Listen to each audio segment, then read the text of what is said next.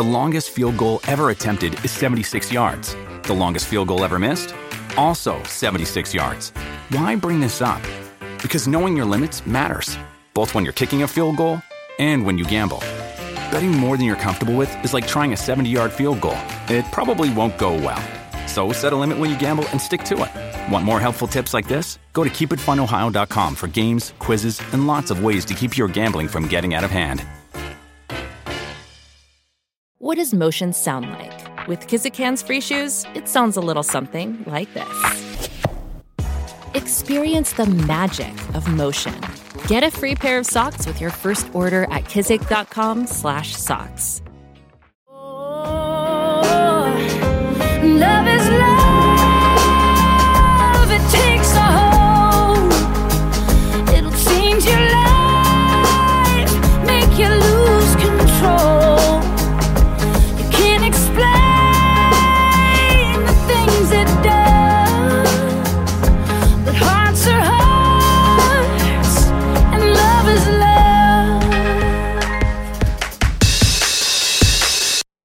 Hey, this is Steve Baltin, and you are here on My Turning Point this week, But we are joined by my longtime friend, Grace Potter.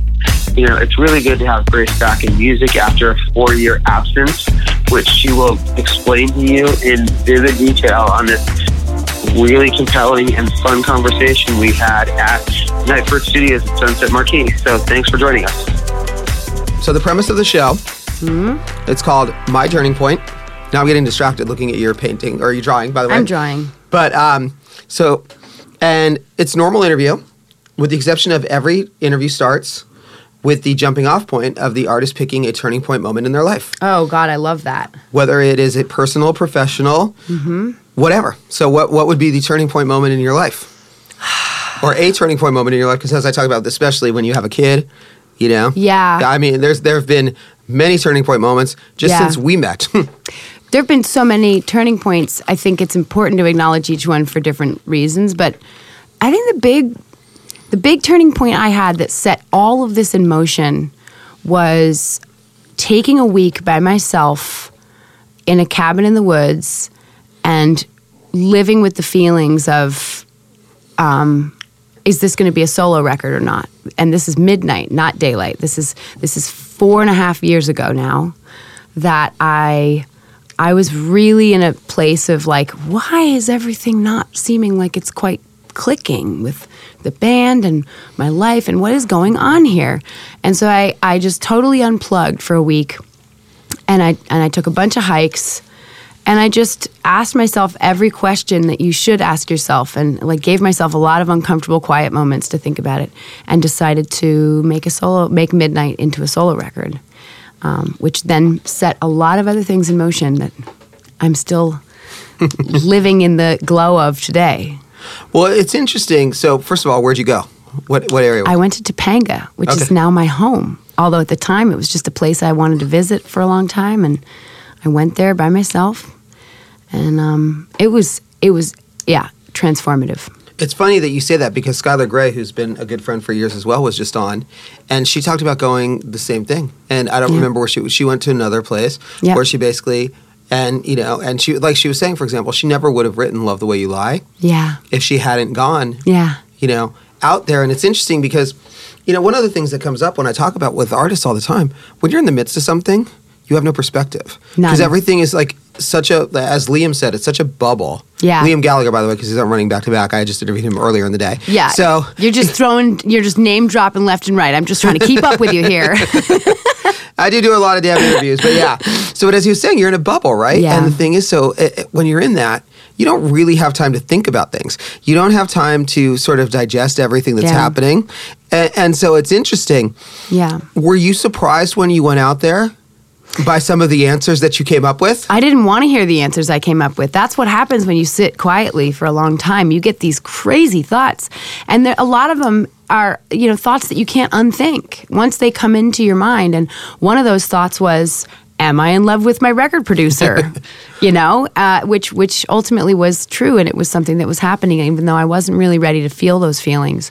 Um, I was certainly in the midst of um, making an incredible record. I was really excited and. Uh, into the exploration of making a record with this guy. But um, it hadn't occurred to me until I really sat with those feelings that maybe there was something going on there that I hadn't addressed yet. Um, and that that was the most terrifying thing is um, recognizing that I had fallen in love with someone and that it was going to cause an incredible amount of upheaval in both of our lives and, and many other people's lives. And it did. What's so funny? As you say that, I'm thinking one of my favorite movies of all time is Chasing Amy. Oh, yeah. And a great film, such a great script too. And when she's talking about the upheaval, Yeah. and and Ben Affleck is like, that's every relationship. Yeah. But there are some that certainly cause more. Yeah, and maybe in more of a concentrated period of time. Um, and I think my my experience in my life had been a bit of a pressure cooker at that point. You know, I'd done a lot of touring, like 13 years of touring with a band, and having a blast doing it. Um, you kind of stop wondering whether what you're doing is the right thing or the wrong thing until until the moment that you go, wait, I could do anything. I could go I could go become a painter. I could, you know, I could go learn how to play soccer better than I did before, back in high school. Although I, I didn't do that. It's really funny though because that's something that's come up a lot lately as well, and I- and I think that you know as musicians there are a couple things that go into it, right? One, musicians have been starting younger, Yeah. and people live longer. Yeah. You know, it's funny. Like I was raised Jewish, right? I always joke about the fact that you know I get the idea of the bar mitzvah Mm-hmm. at thirteen. When you only live to be fucking thirty, then you're a man. Now that you live to be hundred, Yep. you're not a man at thirteen. You No. know, change it because no kid wants to go to Hebrew school at the age of nine. you know. So this being said, what's interesting. But isn't it better to just get it out of the way, you know? No, because if you tell a kid at nine years old you have to go to extra school, the kid Yeah. response is "fuck that shit." Yeah, or at least yeah. that was my response. Yeah. Literally, that was my response. But when would there have been a better time? Here's my question to you: It's like when would you want to go? You know, like I do you think you're would have gotten more from it later oh, on? I certainly would have gotten more from it. Yeah. or maybe I would have made the decision not to go.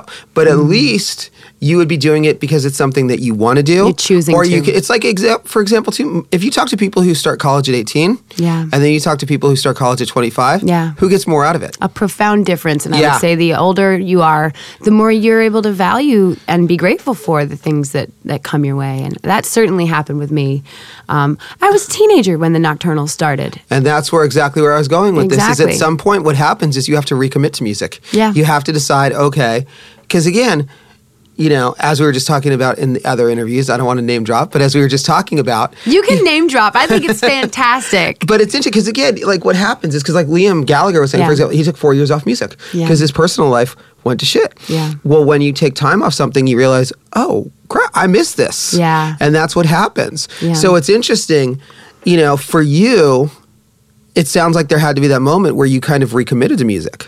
I wanted to I wanted to make sure that music was healthy for me because uh, so many things had happened and there was a lot of unraveling and, and I felt like I was causing a lot more pain than joy at certain points uh, and that my career and that the sort of the rise and fall of of you know fame caused m- more harm than good. And so I kind of put myself through a little bit of like an elimination diet with my lifestyle where I just kind of went through everything that I do in my life and got rid of all of it and just reset. And and and music was one of the last things to re-enter my life um, after several years off. And so I love that um, that Liam went through that experience because it is kind of a way for a musician to start almost like when you have a debut record and all these thoughts and ideas, like everything that your life contained up until that moment, are in these songs, right? Right. Yeah.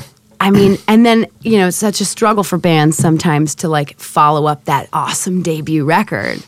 And they're always trying to chase that feeling of like, do you remember the first time you heard that Weezer record? Like, I loved it. And I was just like in. And then to try and recreate that is stupid. To try and go too far off in the other direction is impossible, and you're going to lose fans.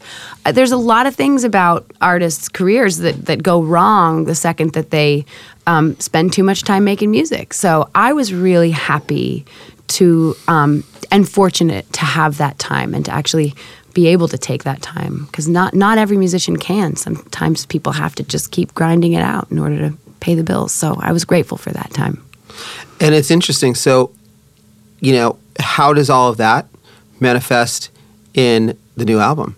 How does all of it manifest in daylight? Where you see, it's funny because it's like I would imagine as well. I, I mean, look, it's funny. We, you know, as you get older, Yeah. everybody, Yeah. you just have a deeper appreciation for things. Yeah. And especially, I think I've found that to be true in music Mm-hmm. because it is such a cyclical thing. So, for example, you know, when it's early on and you have that first brush of fame or your first sold out show or you're fucking on tour with Robert Plant for the first time, Mm-hmm. Yeah. you just assume, like, it's, I'll give you an example, right? I just interviewed Patti Smith recently and Yep. it was the second time, but it was the first time in 20 something years. Wow. It was, I appreciated the second one so much more because when you're Yeah. 20 something and you do it, you're like, oh shit, this will be every day. And then it sinks in. Yeah, it's like, okay, this Wait, is I not haven't. normal. It's yeah. been 20 years. Where's Patti Smith been this whole time? Yeah. Yeah. What the hell, man? I wasn't returning my calls. What the fuck? Yeah. But it's true. You just have a deeper appreciation for it because now you have the perspective and understanding to know, oh, this isn't going to happen every day. You know. Exactly. Yeah, I that's that was definitely what happened with Daylight. I, I really am looking at it as, um, in a lot of ways, this is a, a career um, reset for me from the beginning because I revisited the music I was writing when I was like 13, 14 years old. Before before I had a band, before I knew that I even wanted to make music, you know, I had this opportunity to explore um, my instincts in a new way. Um, while touching with like it's uh, there's this great scene from that um, awesome uh, Richard Linklater movie before before sunrise where Julie Delpy is talking to Ethan Hawke about how she she was reading an old journal of herself when she was 13 and as she read through the journal she realized wow I, I deal with things emotionally in the exact same way that i did when i was 13 maybe my vocabulary is better maybe my handwriting's better but i seem to be reasoning through my life in a very similar way and I loved going back to that and realizing that I'm I'm very much like that as well. And um, and yet I have this emotional fortitude and a lot more life under my belt now. So I've got more content. I've got a lot more to write about, and it can be autobiographical. You know? Well, it's interesting because also you can now exactly you can tie it in with that experience. Yeah. But it is interesting to see. So were there things that you when you went back and revisited these songs, things you had written when you were 13 that you're like, oh, you know, it's interesting because one of my favorite songs of all time is Jackson Browne these days. oh, me too. And you know, again, when you think about the fact that you know he wrote that when he was 16, Yeah. it feels so precocious. Yeah. But I've been fortunate to name drop and get to interview him several times. Yeah. And as we've talked about, it's like it's funny because those songs turn out to be prophetic, and it's Absolutely. interesting how stuff you write when you're a kid. Yeah. Becomes relevant to your life later on. So, were there things that you found that you're surprised to find that you're still dealing with, even though you're now a mom? You've had a career, you know, a lot of the same emotional upheaval. all of the same emotional upheaval. In fact, and I'm gonna I'm gonna one up you on the name dropping right now. Go for it. Jackson was at my house on Saturday night, and we had a listening party for for the album where we played just for some close friends. We played through the whole thing. And my invite got lost in the mail. I'm sorry. I, I'm sorry. It was very. It was not uh, like we weren't really planning ahead. In fact, I think the folks from Fantasy will concur that uh, the record company was like, "Wait, you're doing what at the why? Hello." It's all, it's all good. I was watching the Red Hot Chili Peppers at a backyard party. Yeah, That's exactly. right. But yeah, yeah. But I, I th- see again. You're double name dropping. Okay, you're doubling down on the name drop. But Jackson was, ta- and we talked about these days, and we talked about how when you put out a record, it's not just your story anymore. It becomes everybody's story, and I. I'm not, I don't have enough songs in my artillery that mean that much to people to really understand what it might be like if this record um, affects people the way it's been affecting just the few folks who've heard the whole thing. It'll be really interesting as I get older and play these songs to see how it resonates and works its way through the world and how these songs change for me. Because Jackson sings these days probably every night, you know, and, and a lot of other songs that mean a lot to people that Jackson has written. And he said, I, I see that with this record, and I think that you're you're about to go on the journey of experiencing what the very thing I was asking him, which is like, how do you just let it go and be everyone else's song? You know, how how do you watch yourself sing a song like these days and, and have the whole crowd place a totally different meaning on it than what you meant when you wrote it? He was like, well, I haven't been the age I was when I wrote that song for a long time, so I've had that perspective. that's so interesting, and it, it's funny because I think that it's interesting to hear your perspective on it. Because for me, who interviews so many songwriters, Yeah. it's funny. I think most everyone lets it go as soon as they do it, and the Mm-hmm. reason being is that, you know. But it's interesting because I think now in this day and age with social media, even if it's a song that doesn't get 100 million streams or Yeah. whatever the fuck they get now. Yeah. Right? You still can hear from two people that it means so much to them. So instantly, and now you have that direct, con- you know, that's it's- I- gratification and I, I know. remember watching years ago on PBS this James Taylor live concert, Mm-hmm. and it was the, the and the most fun thing about it was watching the audience response during Fire and Rain Oh, totally. because the whole crowd was crying. They have their own stories. Yeah, that, everyone and that has- yeah. song reminds everyone of something different. I love being a passenger in people's lives, even if they keep me shoved in a drawer. Well, I guess it used to be shoved in a drawer like a CD, Yeah. but now you know maybe shoved on a shelf if it's vinyl, or you know shoved in your old your old music player. But uh, whatever it is that gets people's attention and makes them place it in the chronology of their life, somehow it becomes a, a validation of an experience. And every time they hear that song, they'll smell popcorn the way it smelled on the pier when they first kissed her, whatever it is. And I love, I love the fact that I get to be that for people. So two part question. Yes. One, two or three of the songs that for you as a fan, you still have that experience with. Um, Night Swimming by REM reminds me of the first time I made out and I tasted someone else's breath and it was like w- weird and kind of wrong. And like, I was like, this isn't my saliva, this is someone else's saliva. Did they have bad breath? Is what you're saying? Not even. It was all very sweet. And, you know, I mean, every boy's breath in seventh grade tastes like either bubble gum or raccoon poop. So I got lucky. I think I got the bubble gum guy. But he spat, like he was drooly, you know? Wait, raccoon poop. Where the fuck did you go to school? Vermont, baby. yeah, that's that's how it goes up in Vermont. We clean that shit out of our teeth all day. Anyways, that's gross. I don't know why I got there. Um, so night swimming. Um, oh God, now now now I'm on the spot. I'm trying to think. Oh, immigrant song. So immigrant song. Zeppelin always reminds me of Car Shop, like at, at Harwood Union High School, where where I went to school. All the like good-looking, super popular guys worked out of Car Shop, and they were in there. And the teacher was so cool. He they would they would get to play whatever they wanted while they were doing their work. And I, as as a female in that class, always looked forward to that class because it was the only class other than music and choir where we were allowed to listen to music while we worked, and um, and it just gave me some sense of empowered. Just like I'm a badass. I'm like fixing cars and listening to Zeppelin. Um, and then the third would be um, Sam Cooke, A Change is Gonna Come. And I'll never forget it because I, we were listening to it in the car on the way into DC to spend the night on the couch at our friend uh, Marguerite, Marguerite's house in Georgetown because the next day we were going to walk from her house all the way to the Capitol to watch Obama be inaugurated. Oh, nice. And I, I felt chills, and I remember the windows were down, and I remember getting goosebumps and not knowing because it was fucking freezing. This is uh, 2009. Uh, it was so cold that night before the um, inauguration, and I couldn't tell if the chills were from from the Sam Cooke song or, or from the winter air. And I, I loved that sensation. So that, those are all vivid memories for me. Now, it's interesting as the performer. What have been the songs that so far people have had that response to your music? all the songs I've been playing live, um, it's it's weird, man. This record is just kind of getting under people's skin. Like every single song I debut, every single thing I've been playing, um, whether I tell the stories about the songs or not, people are placing this incredible amount of um, understanding and context in, into them. Um, I would say that "Love Is Love." Uh, one of the first text messages I got was from my friend Jessica who was in Russia um, prepping to, she was in quarantine preparing to launch into space to go stay on the International Space Station for the next six months. And so, as she was preparing for her mission, you get to listen to a couple of songs in the cockpit of the Soyuz rocket.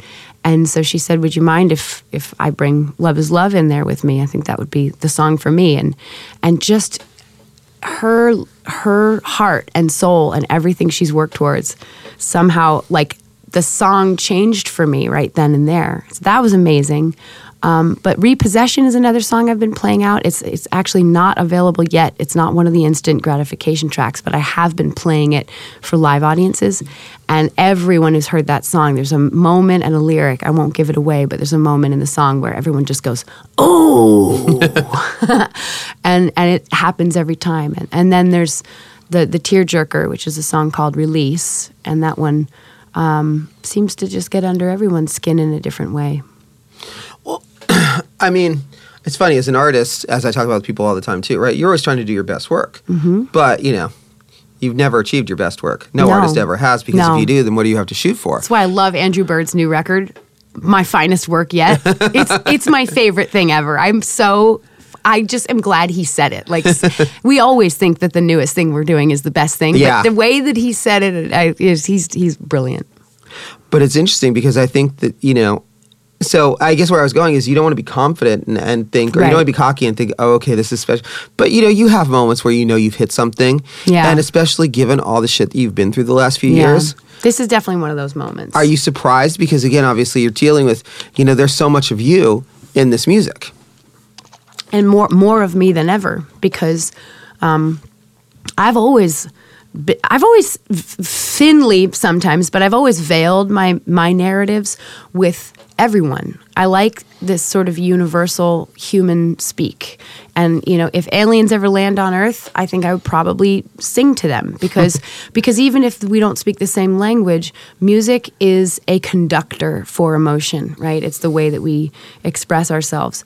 Um, I've always just thought, okay, I can just speak to the blanket of the universe and kind of cover it with metaphors and euphemisms, and people will just kind of get what I mean. But this was not about that. This record was like, no, I'm going to tell you exactly what I mean, and I'm going to tell you in the circumstances that surrounded my life and my heart. Um, not because I wanted to tell you, but because um, these are songs I wrote when I had no intention of sharing any of this music with the world. In fact, I still can't believe I'm doing that. It's it's really surreal for me to be sharing this music because this is journal entries, you know. So, at what point did you decide to share with the world? Well, it was a slow burn. I um I, I do think that that you know speaking of turning points that the the second turning point in all of this was certainly um, having a baby and um, bringing another life into into the world and wondering to myself what's what can I bring what can I show this child that will help guide him um, the best? And maybe the answer is that what I do best. Maybe I should do what I do best a little bit because I hadn't done it in so long. I'd been I'd been taking notes and like writing little, you know, lines of lyrics or recording little voice memos of just like ideas, but sketches, not songs. Just almost they're my they were my it's sort of emotional release moments, um, but but not something like I got to get this song done because the record company's waiting for me. I had no record company. I had no reason to be um, forcing anything. And then suddenly, this little person is in the world, and I want to I want to show them the best of the best. And I think singing is something I'm pretty good at. So and, and songwriting, and so um, so I started to form those ideas more clearly, and. And Eric also, my my husband, um, uh, heard some of the voice memos that I'd been taking over the over the years that I took off, and went through them. and Was like, you know, there's like some really good stuff in here, right? And I was like, oh, those are those are just those are just notes. They're not even ideas, but um, but they turned into daylight. So Well, it's interesting. I mean, going back to the no record company thing for a second, do you find as well that that probably also for you, in part, it was just easier to do stuff because there was no pressure. You you weren't thinking of making a record, so there was no there was no external, and there was most importantly, probably I would imagine there was no internal pressure. Exactly. You just you just hit the nail on the head. The internal pressure that I put on myself occasionally to achieve and to please other people, it's a very inherent thing in my in my makeup as a person. I love showing my love through um, giving and through um, generous, the generous spirit that comes with musicality. You know, like when you you you hear somebody or talk to someone who really loves music, they can't even help themselves. They just grab a guitar and they're suddenly just playing. And and that I missed that. I missed that part of my life. I'm like, why don't I pick up the guitar when I'm not? Like, has this just become a commodity that I'm like, you know, hoarding? Um, and so it was so joyful and uplifting when I finally did just pick up a guitar for myself and start strumming, and that it still sounded good. And not just good, but like, whoa, where's this coming from? That was an exciting moment for me, and definitely it shepherded what came next, which was signing on with with Fantasy Records and and starting to plan for um, you know sharing sharing some of my music with the world again. Well, it's interesting too. Did you also have to find for yourself that you know you could let go of the memories and that and that again when I think when anything becomes associated with something negative, Right. it becomes difficult and you don't want to deal with this. Sure. You know, so at what point when you started playing, I would imagine it wasn't only that it sounded good, but it was like, oh wait, this feels good, makes me happy. It makes me not feel pain anymore. Yeah, once you're able to solidify a feeling and emotion into a three minute, four minute song, it is this release. Um, and uh, like, it's it's like something you don't have to worry about anymore. The burden is off of your shoulders, and that's one of the things I love about putting out records is that it's not just me anymore. The second that these songs hit the airwaves, um, or end up in someone's record collection, or you know, playing on your headphones as you're taking a hike that morning, it's not my burden. It's not my cross to bear. I've said the thing I need to say, and now maybe it can move forward and serve someone else in their life and bring bring peace or forgiveness. Um, and and that really was a big one. Was when I started writing the happy songs because the record is really chronological. So there's only a few moments where we took them out of order, and it was specifically because a lot of the music was starting to feel real breakup-y and real nasty, and. Um, and if we'd kept it chronological, um, the first half of the record, everyone would be like, wow, what's Grace Potter so pissed about? and the second half of the record, they're like, who got Grace Potter all that Prozac? You know, so so we, so we we did make a few shifts, and also as I was weaving in some final lyrical tweaks, I found myself um, really sharing the, the highs and the lows of it all because it wasn't all bad and then all good. Uh, you know, nothing in life is. Right. So this was a fabric that we wove together over time, and it took it took stepping away and, and gaining that perspective in order to be able to do that. And I was grateful for that time. Well, it's interesting. I would imagine as well when you went back and looked at the voice memos and things of that nature. Yeah. Were there things that surprised you? Oh my God, crazy. Like, where did that, again, like, when you're in the moment, there's all that self doubt, or you're not sure what the lyric is, or whatever. But if you listen to a voice memo that you did from a year and a half ago, you don't remember what you were thinking. You don't remember how insecure you felt, or how embarrassed you were that this lyric isn't quite right yet. And you know, you, you get out of the minutia and into this incredibly creative state of mind where you just think about, well, what could this be? How could this rocket launch? What what else would we need? And that's that's really what led to a lot of my co-writes. You know, um, I was lucky enough to co-write with with a couple of amazingly talented people on this record. One of whom we we just recently lost, which was really really tough. Um, but Busbee, who who came in Yeah. to, to help me complete. Um, originally, I think we had like five or six songs that were all going to end up on this record, and and we whittled it down to the three that felt really specific to my story. Um, but but Busbee um, was and and continues to be one of the reasons that I kind of pulled my head out of my ass and got back into music was because I saw this unbelievable like generator of prolific thoughts and ideas so many of which I totally connected with. I was like have you been reading my texts? How do you know what's inside my mind? But a truly creative force can do that and i think you know he he burned he burned so hot and um, found out a month and a half ago that he had brain cancer. And we lost him just over a week ago. It was really really tough. Um, but i'm i'm and it, it's hard um, to think about it but at the same time i'm just so grateful uh, for the time I had, and that I was so open to co-writing because I used to be an asshole about co-writing. oh my god, you know, talk to anybody who had to work with me for the last fifteen years about co-writes, and they would say, "What? Grace Potter was like excited to co-write with somebody." I've I've always been very, very cagey about that stuff. So But I would imagine it's something that came very much with age because as you as Yeah. you age, Yeah. you know, you get more comfortable and you get more open to stuff. And it's funny, we were just talking about this.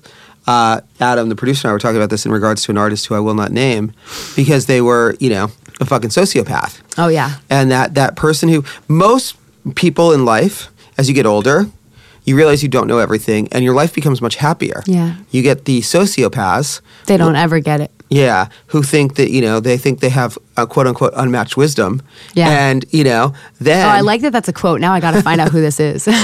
oh well that was trump okay. Oh, oh, oh, oh, oh yeah. I see. Okay. yeah. but the artist It's like what a, yeah. what a megalomaniac would say that unmatched uh-huh. wisdom. Oh, okay. Yes, Yeah. but in regards to you know the the artist again, it's like there's just this belief that they know more than everybody and everything, right? But as you, for most people, you realize as you get older, yeah. you don't, and you become No. more open, and you like being around people Yeah. who complement what it is you don't know. Yeah. That I, I love learning. That's that, that that just insatiable curiosity for life and knowing that you don't know anything. It's it's I think parenthood has been really good for me. I've been relearning the English language as I'm trying to teach my son how to say the word bike because he keeps on messing up his consonants. And now I, I find myself, especially when I'm singing, really going out of my way to make sure that I'm using the right consonants because sometimes I have this kind of weird Texas accent that happens when I'm singing that d- comes from nowhere. I don't know why. I'm definitely not from Texas, but it makes me want to kind of reconsider how I how I form my my my sentences and you know, not knowing everything is what makes us human, you know. Having more to learn. That's that's what keeps us here on earth is that we're still we're still figuring it out. Well, here now I'll name drop a biggie for you. Oh. But I got lucky to interview, and this is one of my favorite quotes ever. Uh, years ago, I got to interview BB King when he was in his 70s. And it was amazing because it was so daunting and intimidating to me. He was so nice, but it was interesting because he had started playing clarinet. And I- Just at the at, yeah. At 70. Yeah. And I was and I asked him, I'm like, why are you he It's amazing. why are you taking on this new instrument Yeah. now? And his response was so great. He goes, because every day you learn something is a day that's lost. Oh my god, I love it. I It- it's love it. Yeah, and it's, it's again, this is like twenty something. I remember this quote, but it's interesting for you then as you approach this, and especially as you're seeing so much of the world through your kid's eyes now as well. Yeah, yep. What are the things in the last year that you've learned in particular that you can then take forward musically that you're that you're excited to take forward? That my voice is better when it's a little bit broken.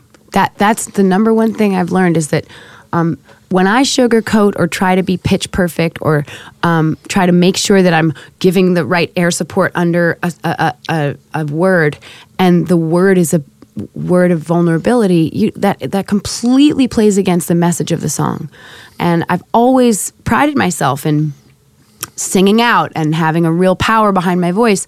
And it, I, I think the vulnerability and brokenness that we got on this record, specifically because Eric insisted on it. Um, he, you know, he's been making records a long time, and I trust him implicitly. But when he was like, "No, no, no, worse." Do it worse. like just just break up more, and not like break up like get the distortion in your voice, but like be broken. The lyric is so broken. You know, I I loved um, experiencing that and also feeling comfortable enough to be vulnerable. And I think it takes sometimes living with your record producer and having a studio in your garage to be able to get to that place emotionally. Um, but he did it with with a live band. The whole record was done live. We um, we got the band in, in the room, and the stakes were high. You know, like Benmont Tench shows up, and everybody has like a shot of espresso, and my drummer's in the corner, and the doors are all shut, and the tape reels are rolling, and it's just tape. So like, this is the real thing. This is the real deal. Don't fuck up. And um, the the mistakes I made in those vocal performances are still there and naked and completely available to the listener. And it's what makes this record, I feel, as I hear it, more. Uh, there's so much more depth and so many more layers to it. And every time I hear it, instead of cringing and going, "Oh God, why didn't we just do another take?" I'm proud of it because it was just a moment. It's just a capture of a, of an emotional state of being. You know.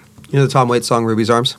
I don't know song names, but if you could sing it to me, then I would. uh, no one fucking wants to hear that. Well, come on. but if you go g- look up Ruby's Heart, but it's interesting because what album is it from? Heart Attack and Vine. Oh, okay. And a lot of people think, you know, have said that they don't like Tom Waits' voice. Tom Waits to me is my favorite songwriter who ever lived. But it's interesting because his vocals on that, I think, are as good as anybody's I've ever heard because of that desperation, Yeah. because of that moment. So it's interesting for you when you go back and listen to this record now. Are there particular vocal moments Yeah. where you you are take great pride, or like where you're or or you're surprised by how much you let it go, but you're pleasantly surprised? I'm scared by it. Honestly, I'm I'm surprised by it. But what scares me is that um, that I've been I, I've been hiding this part of myself for so long. I didn't know. I didn't know what I was missing out on by allowing myself to break up and be. And I was. I, we all got sick actually at the beginning of, of tracking. So there's a lot that you can hear in there. That's also just this kind of like, am I? Do I?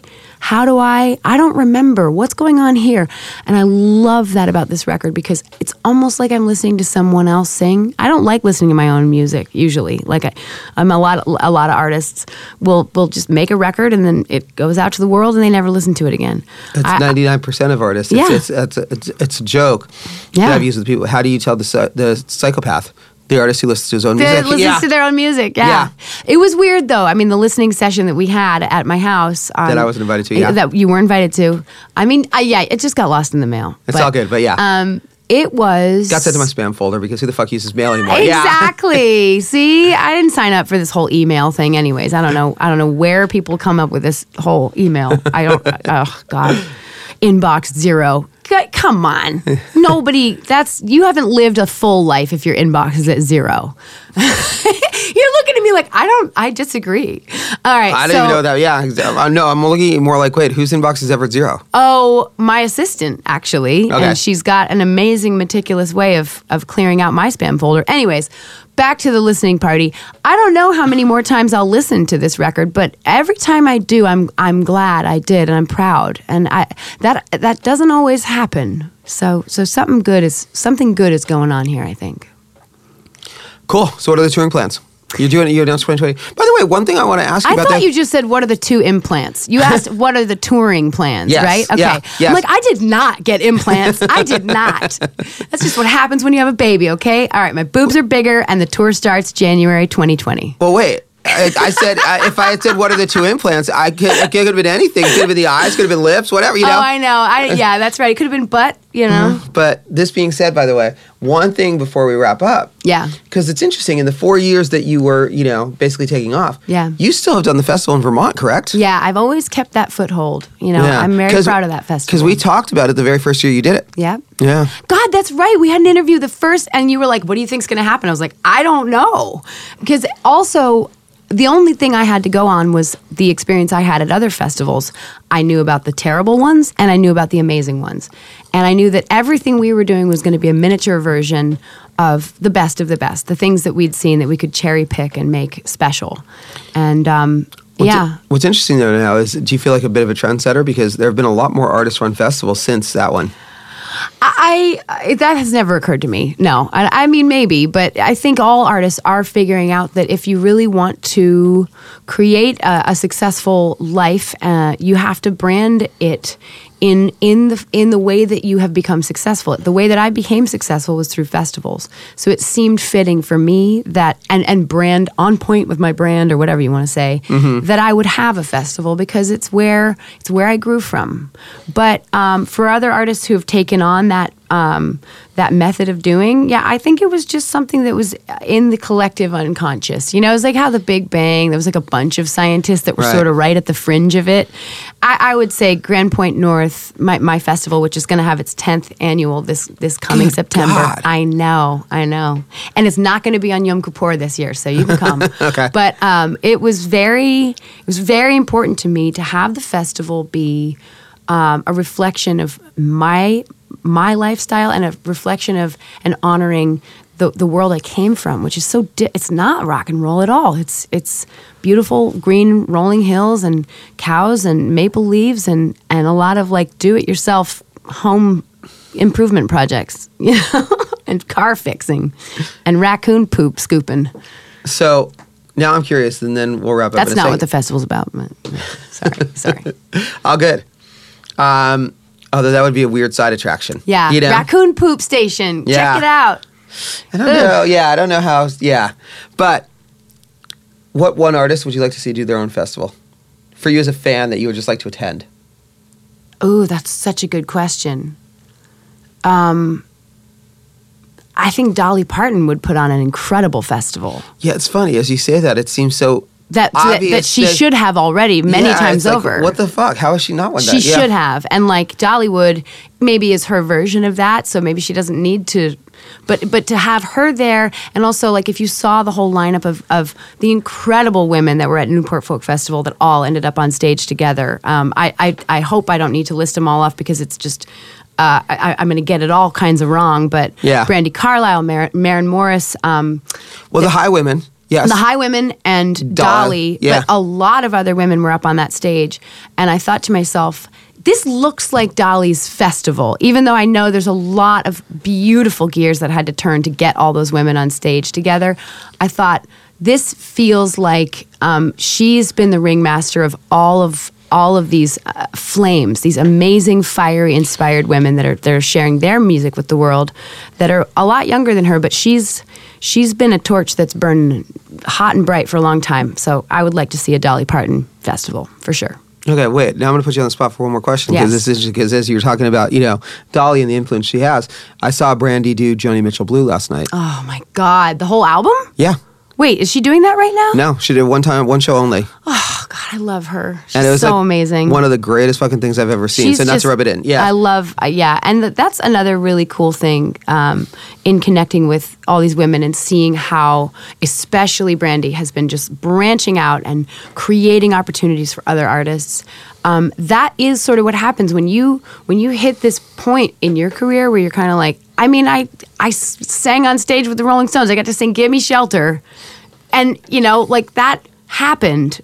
I could just quit and and sock it away and say, "Yep, I'm awesome," or you can take everything you've learned and you can make the world better by sharing the vital things that you've learned in your life and and and shepherding the next generation. And I don't I don't think Brandi is trying to do that. I think th- this is all one generation. I'm I'm a part of her generation, but I do see this this sea change in musicians and creatives supporting one another instead of competing with one another. And we, Brandi and I have talked about it so many times, and I just love that she's absolutely putting her money where her mouth is so much more than a lot of people in the careers as we were coming up through this and looking up to people.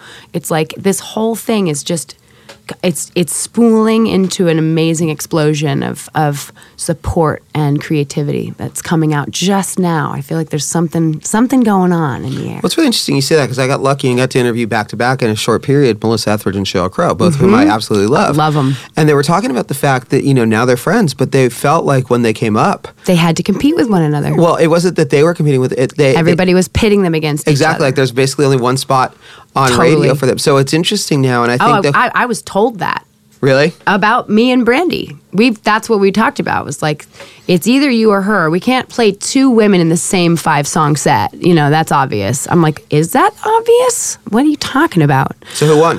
Uh, I'm pretty sure Brandi won. but you know, it's it's so it's so cool to me to get to the other side of that and realize that like my kid is going to live in a world where that is just not okay and people are going to laugh about these stories later. Sheryl and Melissa went through the entire sea change. There's a lot more artists I, I you know, I won't name, but I, I was also put in that position many times with the artists I loved and admired. I couldn't wait to play with. I was like, oh, I'm dying to play with. And they're like, no way, you know, because like you don't ever want the audience to have to choose No. you know and they'd say grace don't worry it's because you're too good take it as a compliment that they won't bring you on tour i'm like that's really fucked up but so, you know Yeah. i'm okay with it now well, yeah. I mean, it's interesting the way that they sugarcoat, you know, oh, you're too good. But now, the reason I brought up Brandi specifically in the show last night, yeah if there was one album that you were going to do start to finish from someone else, what would it be? ooh ooh ooh And it's funny as we're having this conversation. Then, like for example, I love Melissa's first album. It's one of my favorite albums of all time. Yeah. time. You know, What was the um, Johnny Cash record with Orange Blossom Special on it? I do not know, but I can Google that when my phone's over there. So Because I was just listening to it, and I listened through it, and every single song. There's a bunch. Of, there's a Dylan cover on there that he's he he covers "Long Black Veil," so it's it's really it's not just Johnny Cash, but it's an album full of songs that I want to play. All and it was just he got it all together in one place. Well, it's interesting because uh, Brandi was saying that you know part of her reasoning for doing Blue Yeah. is very simple: is that Joni can't do it anymore. So she's like, it's one of the great albums of all time. Absolutely. and you want people want to be able to experience it live. And so I think they just- as someone who loved Johnny Cash, Yeah. you know, yes, that would be amazing to see because we can't see him do it again. You know, I and I wish we could, and I, I Yeah. you know, it makes me sad that that there's there's going to be a time and place where I can't sing these damn notes, and I'm going to have to find somebody to come in and and do it. And I hope, you know, I would love to hear that that Daylight is a an album that that people would want to recreate down the line. I've already had this; it's so surreal. There's already, you know, now with social media, there's people coming up with versions of my songs and like songs from daylight are already being performed. It's i feel like everybody's just been hanging out in my living room listening to me and now to hear people um, figure it out and move forward with it and say this is my interpretation of it it's it's a very exciting thing. It's really it's it's heartening and i'm, I'm so glad joni uh, gets to hear that that album being recreated by brandi because I, I bet you she i bet you she would really enjoy that i don't want to put words in joni's mouth um, well, she was there and she was seemed to be having a great time. She was sitting next to Elton John. So there you go. oh that Yeah. you know and by the way, the name of the album, Adam just looked it up, was Orange Blossom Special. so there you go Yeah. that, i was right on target there with orange blossom special cool. And so you got the two implants, and the tour starts in 2020. that's right exactly What are the touring plans? Yeah, this is this tour is going to be a pretty good one. I'm I'm excited to get the family on the road. We're gonna we're gonna you know re rig the bus so that we have uh, baby friendly accommodations, and we're just gonna sort of um, go gypsy style for the first for the first half of the, the spring, winter, and spring. So all the way through March, I think we have at least 36 dates booked. Um, so it's all U.S. Uh, I, maybe there's a little bit of Canada, but I'm pretty sure it's all U.S. so far. Um, and then who knows what'll happen in the summertime? I assume uh, as as the summer comes around, some really exciting stuff is going to get added. So I'm just guessing if the whole ba- if the whole bus is going to be rigged to be baby friendly. Yeah. it's going to look a lot different than when we did the interview at the Shrine when you opened for Robert Plant. I let's Yeah. lest we forget that was a very different bus, different time. But be, I mean, what a cool night that was. Do you remember? You we you came backstage. I feel like we had something where we couldn't hang out because like Robert was talking to me and was telling a story, and you were like, "Oh, I've already heard that story." I- uh, yeah, he was telling me something, and you were like, "Oh, is that the one about when when Jimmy Page and?" He couldn't play. Anyways, I, I don't remember exactly what it was, but but I remember we did it on the bus because it was Robert's backstage. Yes. and that was okay. Yeah. because it's Robert Plant. Yeah. you know. I And, mean, he's yeah, a pretty great guy. Yeah, I, I loved was- that tour. That was so fun. And it was a great interview. It was fun. So and look at man, that was a long time ago. It now. was. It's weird. That was like six years ago, seven years ago. Was it really? Mm-hmm. I feel like it was longer than that. Well, But I lose all sense of time. So you know. Yeah, I, I've I've I've certainly done that as as the years have gone by. It's it's amazing. It makes you value every day, though. I, I, I really don't want to forget anything that's happened, and, and I'm I'm I'm happy that time is passing quickly. But I'm also you know then like I wake up and my kid is like two. How is that possible? He's almost two. I mean, yeah, yeah. I'm sure you felt like you just gave a you. I feel. I'm sure you felt like you just gave birth Yeah, to him. that's why you thought I had implants. and now, yeah. and now he's sitting there measuring his dick size in the bathtub. Yeah. his dick. Oh my god! my son taking a bath with his best friend, um, and both of them just staring at each other's willies, trying to figure out what's going on down there. And it's like, well, you've got a lifetime of finding out, my son. Cool. I feel like you know the, the point of, of people recreating daylight. Yes. Was a good moment to wrap up, but we've kept going. So we we keep wandering off, don't we? yeah. Anything you want to add? We did not ask you about. I just want to talk about this thing that I've been staring at the whole time. Nobody, nobody in the broadcast will quite understand this, but incredibly distracting slash awesome weird screensaver where there's just a bunch of album covers and they keep flipping and falling and like there's a bunch of them. My guess is Yeah. that these were albums that were recorded at Sunset Marquis think that's Nightbird. a safe, is a safe guess. You know. yes. That means that, that that's the guess. Yep. But and it's very cool stuff. Um, when I'm talking about the music that we're talking about, and then I'm seeing Carly Rae Jepsen and Drake you know, and all of these bands. It's it's kind of amazing. It puts things in perspective yet again and reframes. Well, can we talk about the, the three in a row of, of Drake, Carly Rae, and Yeah. Michael Bolton? Michael Bolton. Wait, where's Michael Bolton? Oh, there he is. He's A in the symphony yeah. of hits, oh, man. a symphony Yeah. of hits.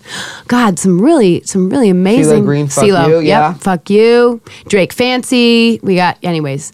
Yeah, I, so- I just want all of the listeners to know that if I ever sounded distracted or was stuttering or kind of like run on sentencing, it's because I was just trying to not look at the screensaver this whole time.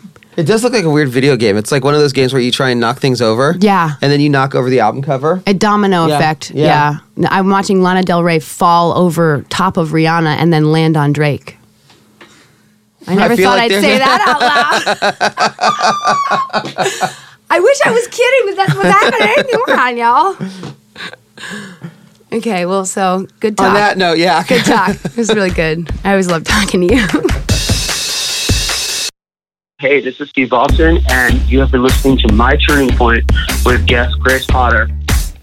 Always such a pleasure to hang out with Grace, and thanks for joining us. Hope you enjoyed it as much as we did.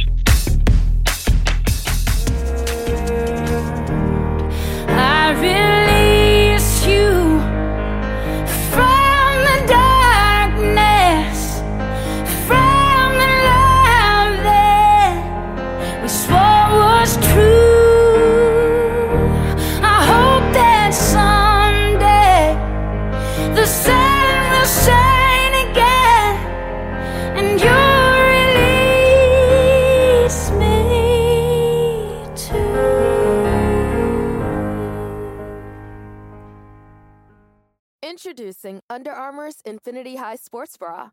Its ergonomic design is molded to support the natural movement of your body. With cord out padding, the better breathability eliminates extra bulk without sacrificing support. And quick dry padding is Under Armour's fastest drying padding yet. When you're lifting heavy, running fast, and pushing yourself further than ever before, you need a bra that will help you go that extra mile and make you feel your best. Shop the Infinity High Sports Bra now at UA.com. Sometimes you need to take control to make a difference. That's why with FlexPath from Capella University, you're in control. Set your own deadlines and leverage your experience to move at a pace that works for you. Discover a different way forward at capella.edu. It's NFL draft season, and that means it's time to start thinking about fantasy football. FantasyPoints.com features industry leading experts and prognosticators using proprietary hand charted data to help you score more fantasy points. FantasyPoints.com is the place to go for whatever kind of fantasy football you play. Whether you play fantasy football, daily fantasy sports, or do a little bit of everything, Fantasy Points has the meticulously researched content to guide you to victory.